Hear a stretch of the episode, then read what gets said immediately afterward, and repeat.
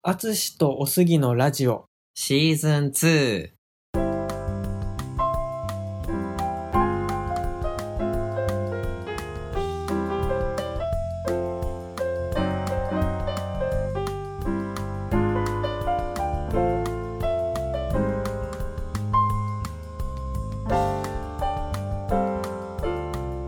あつおすラジオでは中学高校で同級生だったジャズピアニストのアツシとゲイサラリーマンのおすぎ30代男性2人がお互いの好きなことについてお話をするラジオです。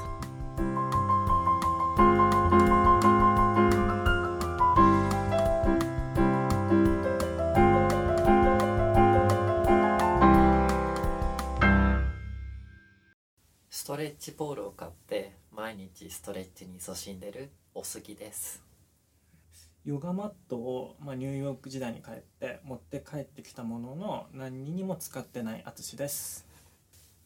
ヨガマットか。ヨガマットは持ってる。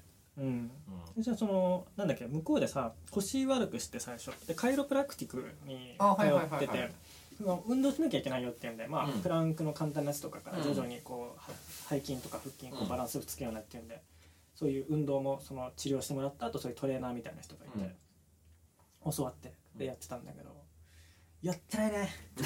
あのー整体で賄えてる。なるほど。俺の不調は。ねあのさカイカイロプラクティカルカカイロプラクティック。プラクティック？でさ聞いたことあるんだけどさあれはさ整体とは何が違うの？一緒じゃん。一緒なの？西洋版あそういうこと？東洋と西洋の違いってこと？でも西洋で発展して東洋の輸入したわけじゃなくてやってることは多分一緒なんだけど向こうでもうたまたまこう向こう起源の向こう発達。そのものがカイロプララクティックっていう理解、うん、うん。でもやること一緒。押したりボキボキボキボキボキってやったりとかっていうこと、なんだっけ？今日はあのまた BGM の第2弾。そう人の人の紹介にもなってるけどそうだね。ん。うん前回はジョージ・ガーシュインということでまあ一応ポピュラー、まあ、クラシックその作曲家の人の曲でしたが、今日やるのは本当のジャズのミュージシャン。あ演奏家の方。演奏家の人。で曲をたくさん書いて、えー早死にしてその今今著作権フリーで弾けるやつ。うん。で今日は、えーその人は、えーチャーリー・パーカーという。チャーリー・パーカー。うん。なんかありきたりな名前っていうまあチャーリーそうね、うん。チャーリー・パーカー。スパイダーマンと同じ名字だねあそうだね。うん。パーカーね。パーカーだよね。そうだね。確かに。うん。チャーリー・パーカー。チャーリー・パーカーはアルトサックス奏者でまあ、活躍したのは40 1940年代50年前半とか。その人もやっぱ早死にで36ぐらいではうん。亡くなって、この人に関してはドラッグだね。あまあ、前回そうあのガーシンはなんで死んだかね言ってなかったけどあれ脳腫瘍とかそういうあことだったおみたい。病気だったのね。うん。あパーカーは多分ただのドラッグユーザーですら 薬中だったわけね。薬中ですね。うんで彼は、えっとジャズ界ジャズのジャズの歴史上ではまあ重要人物とても重要人物で、うん。前にビバップって話をしたけど、うん。その創始者の中でもかなり、まあ、一番重要人物ではないかと言われてるのがこのチャーリー・パーカーという人で、まあね、前回そういうちょっとそういう話はしたけどビバップって言葉覚えてる？なんかあのムーブメントの一つっていうことしか覚えてない。どんな音楽だったっなんだっけ？なんかさなんかずっと言ってあれ？なんだっけな？なんだっけそれモードか。なんかモードの話もしたよね。動かない。そう。動かないやつがけモードのモードか逆だね。動きまくるのじゃん。動きまくるのがビバップ、うん。さあチャーリー・パーカーの曲ってあんまり曲っぽくないんだよね。っていうのは例えば前回のさガーシーンはもうちょっとリリック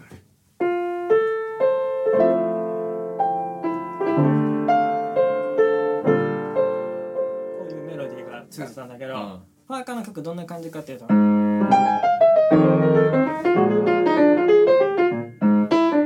んな曲。なんかねこっちの方がジャズっぽい。そう。感覚はした。そう。あのジャズっぽい。うん。あのメロディーが最初からアドリブみたいな感あそうだね。そうやったそうだ。じおそらくそのパーカーのアドリブが元ネタ、うん。こう机に座って音符を書いてったというよりは、うん。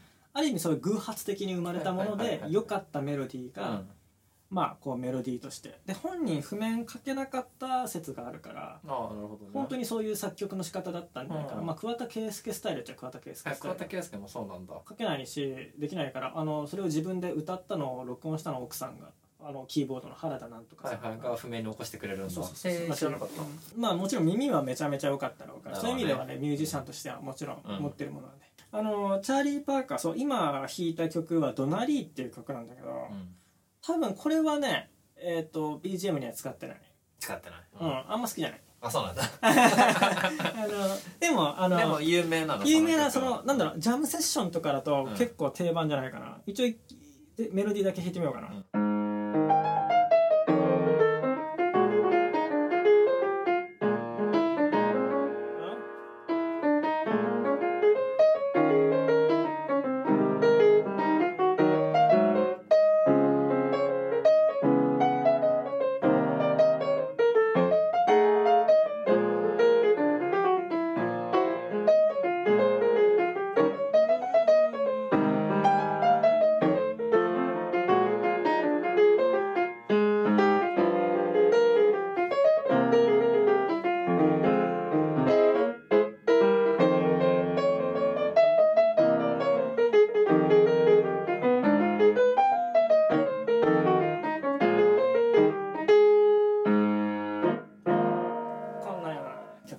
ちょっとそれ間違えちゃったけどね。うんなんか譜面で見たらすげえなんか大変そうって思いながら曲だなと。でもこれがいわゆるビバップの雰囲気。うん。こんな感じ。全体的にこんな感じ。なんかさ起承転結があんまない感じ？誰が言ってたか忘れちゃったんだけど、うん。ビバップのリズムって日本語っぽいよねって言ってる人がいた。へえ。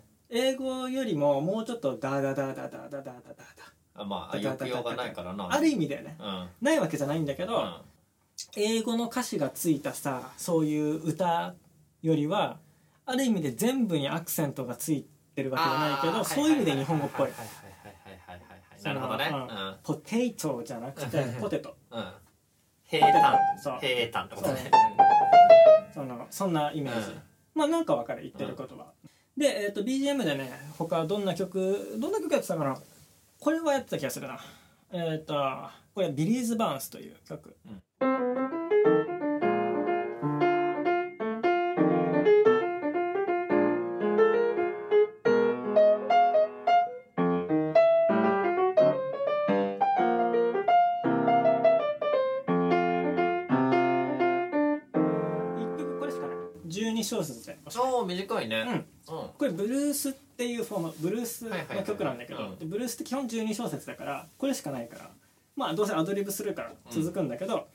あのできてます。であのもう一個ブルースで弾いてるのが「Now's the Time」って曲で最初これきメロディーがかっこよくないと思って嫌いだった。曲 はい。これちょっとぽくない。うん。今までの流れからするとぽくない。 One, two, three, four。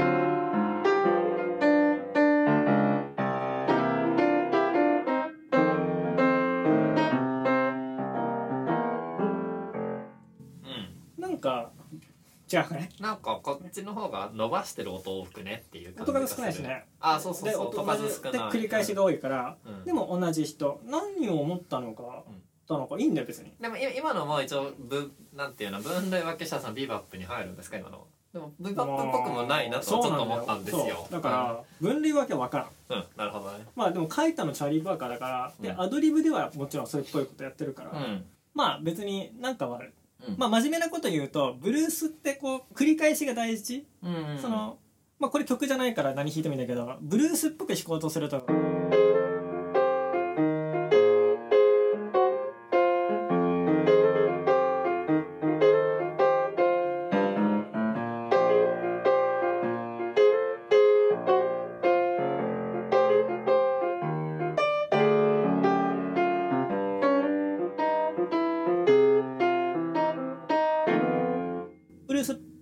ょっとわかる？他なんかさなんていうの？一小節目あの小節の最初の音大体一緒じゃなかったって思いながら聞いてた。そう、ん。これがさっきのビリーズ・バウンスだと同じ進行と長さなんだけど、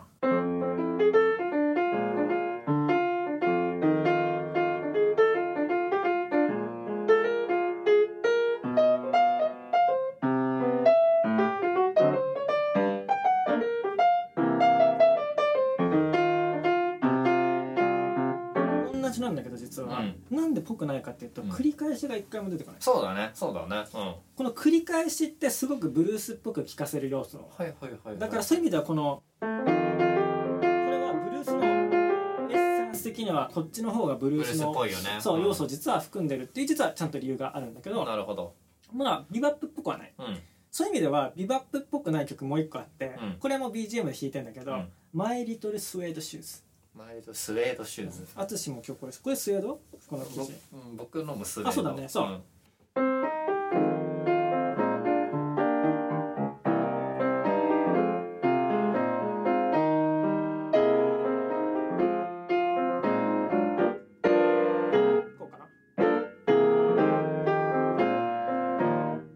これ。BGM の中で俺これが一番好きだった。本当、うん、これパーカーなんだよなんかぽくないね。そう。このこれはこんなことやってたのにそうだ、ね、急にこれもどうしたって感じ。なんかそれってさ例えばさそのここの5年間ぐらいはそうやってて残りの3年間はちょっと変えましたとかいうわけでもなく。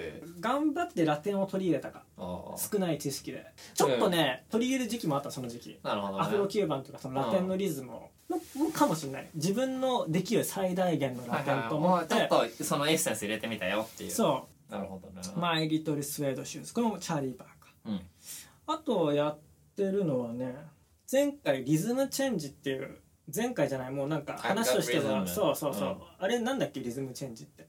アビガットリズムがと同じコード進行の曲？そう、うん、パーカーいくつも書いてる。1個じゃ1個じゃ来たらずいくつも書いてる、うん、BGM でも1個ぐらいやってなかったかな。これあったかな？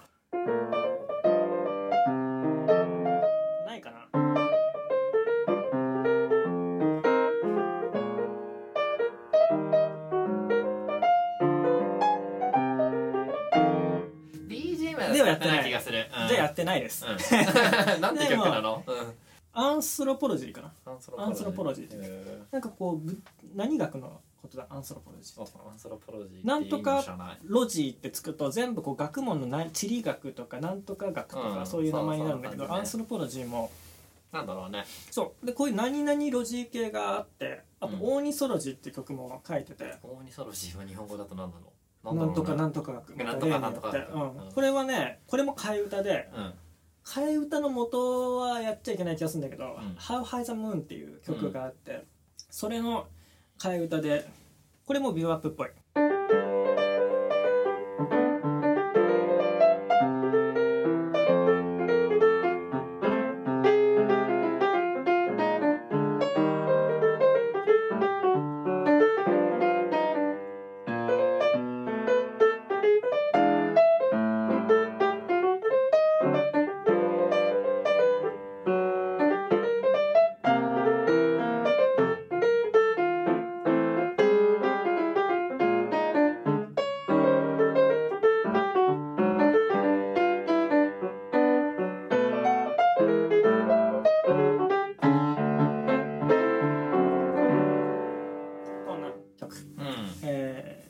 ニソロジー。多分合ってる。あのアンソロポージとオニソロジーもしかしたらタイトル逆かもしれないけど、うん、多分合ってる。っていうふうになんかこう基本的にはあのもう一人ね後に紹介するかもしれないバド・パウエルってピアニストも、こんな雰囲気の曲たくさんそのギブアップムーブメントのピアニストの第一人者。がバド・パウエルっていう人なんだけどあのこういう雰囲気の曲だったらどっちか、うん、あの、ね、BGM でこういう系だったらパーカーかバドパウエルえ大体パーカー、うん、バドパウエルもやってるけど。なんかさ今さパッと思ったんだけどさ今今まで弾いた曲はさ、うん、そのチャーリー・パーカーが作曲した曲そうそうそうそう。でチャーリー・パーカーはアルトサックス奏者だったんだよね。ってことはアルトサックスでそのメロディーを吹いてたの。うん。さあ。そういうことか。はいはいはいはい。それ別にただピアノで弾いてるだけ、うん、ってことだよね、うん、なるほどね。ということでじゃあ、えーと、最後、えー、彼の代表曲の一個でコンファメーションっていう。証人ドンそうそうそう。あるんだけどもそれを最後はじゃあ弾いておしまいしようかな。これもしかしたらね、BGM でやってないわかんない。かもしれない。けどタイトルは知らないからな。コンファメーションっていう曲があります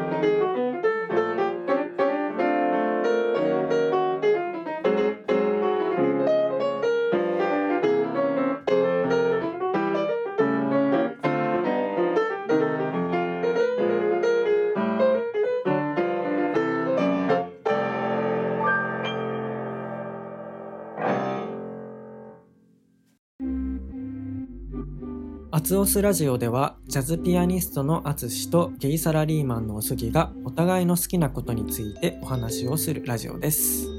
ご意見ご感想お便りを送っていただける方はお便りフォーム番組メールアドレス Twitter ダイレクトメッセージもしくはハッシュタグのどれかからお願いいたします。メールアドレスや Twitter のアカウントなどは概要欄を参照してください。あつしとおすぎに聞いてみたいことも募集しています。番組ツイッターアカウントでは番組情報についてつぶやいているので、ぜひフォローをお願いいたします。ハッシュタグ、アツオスラジオです。ご意見ご感想、お便りお待ちしております。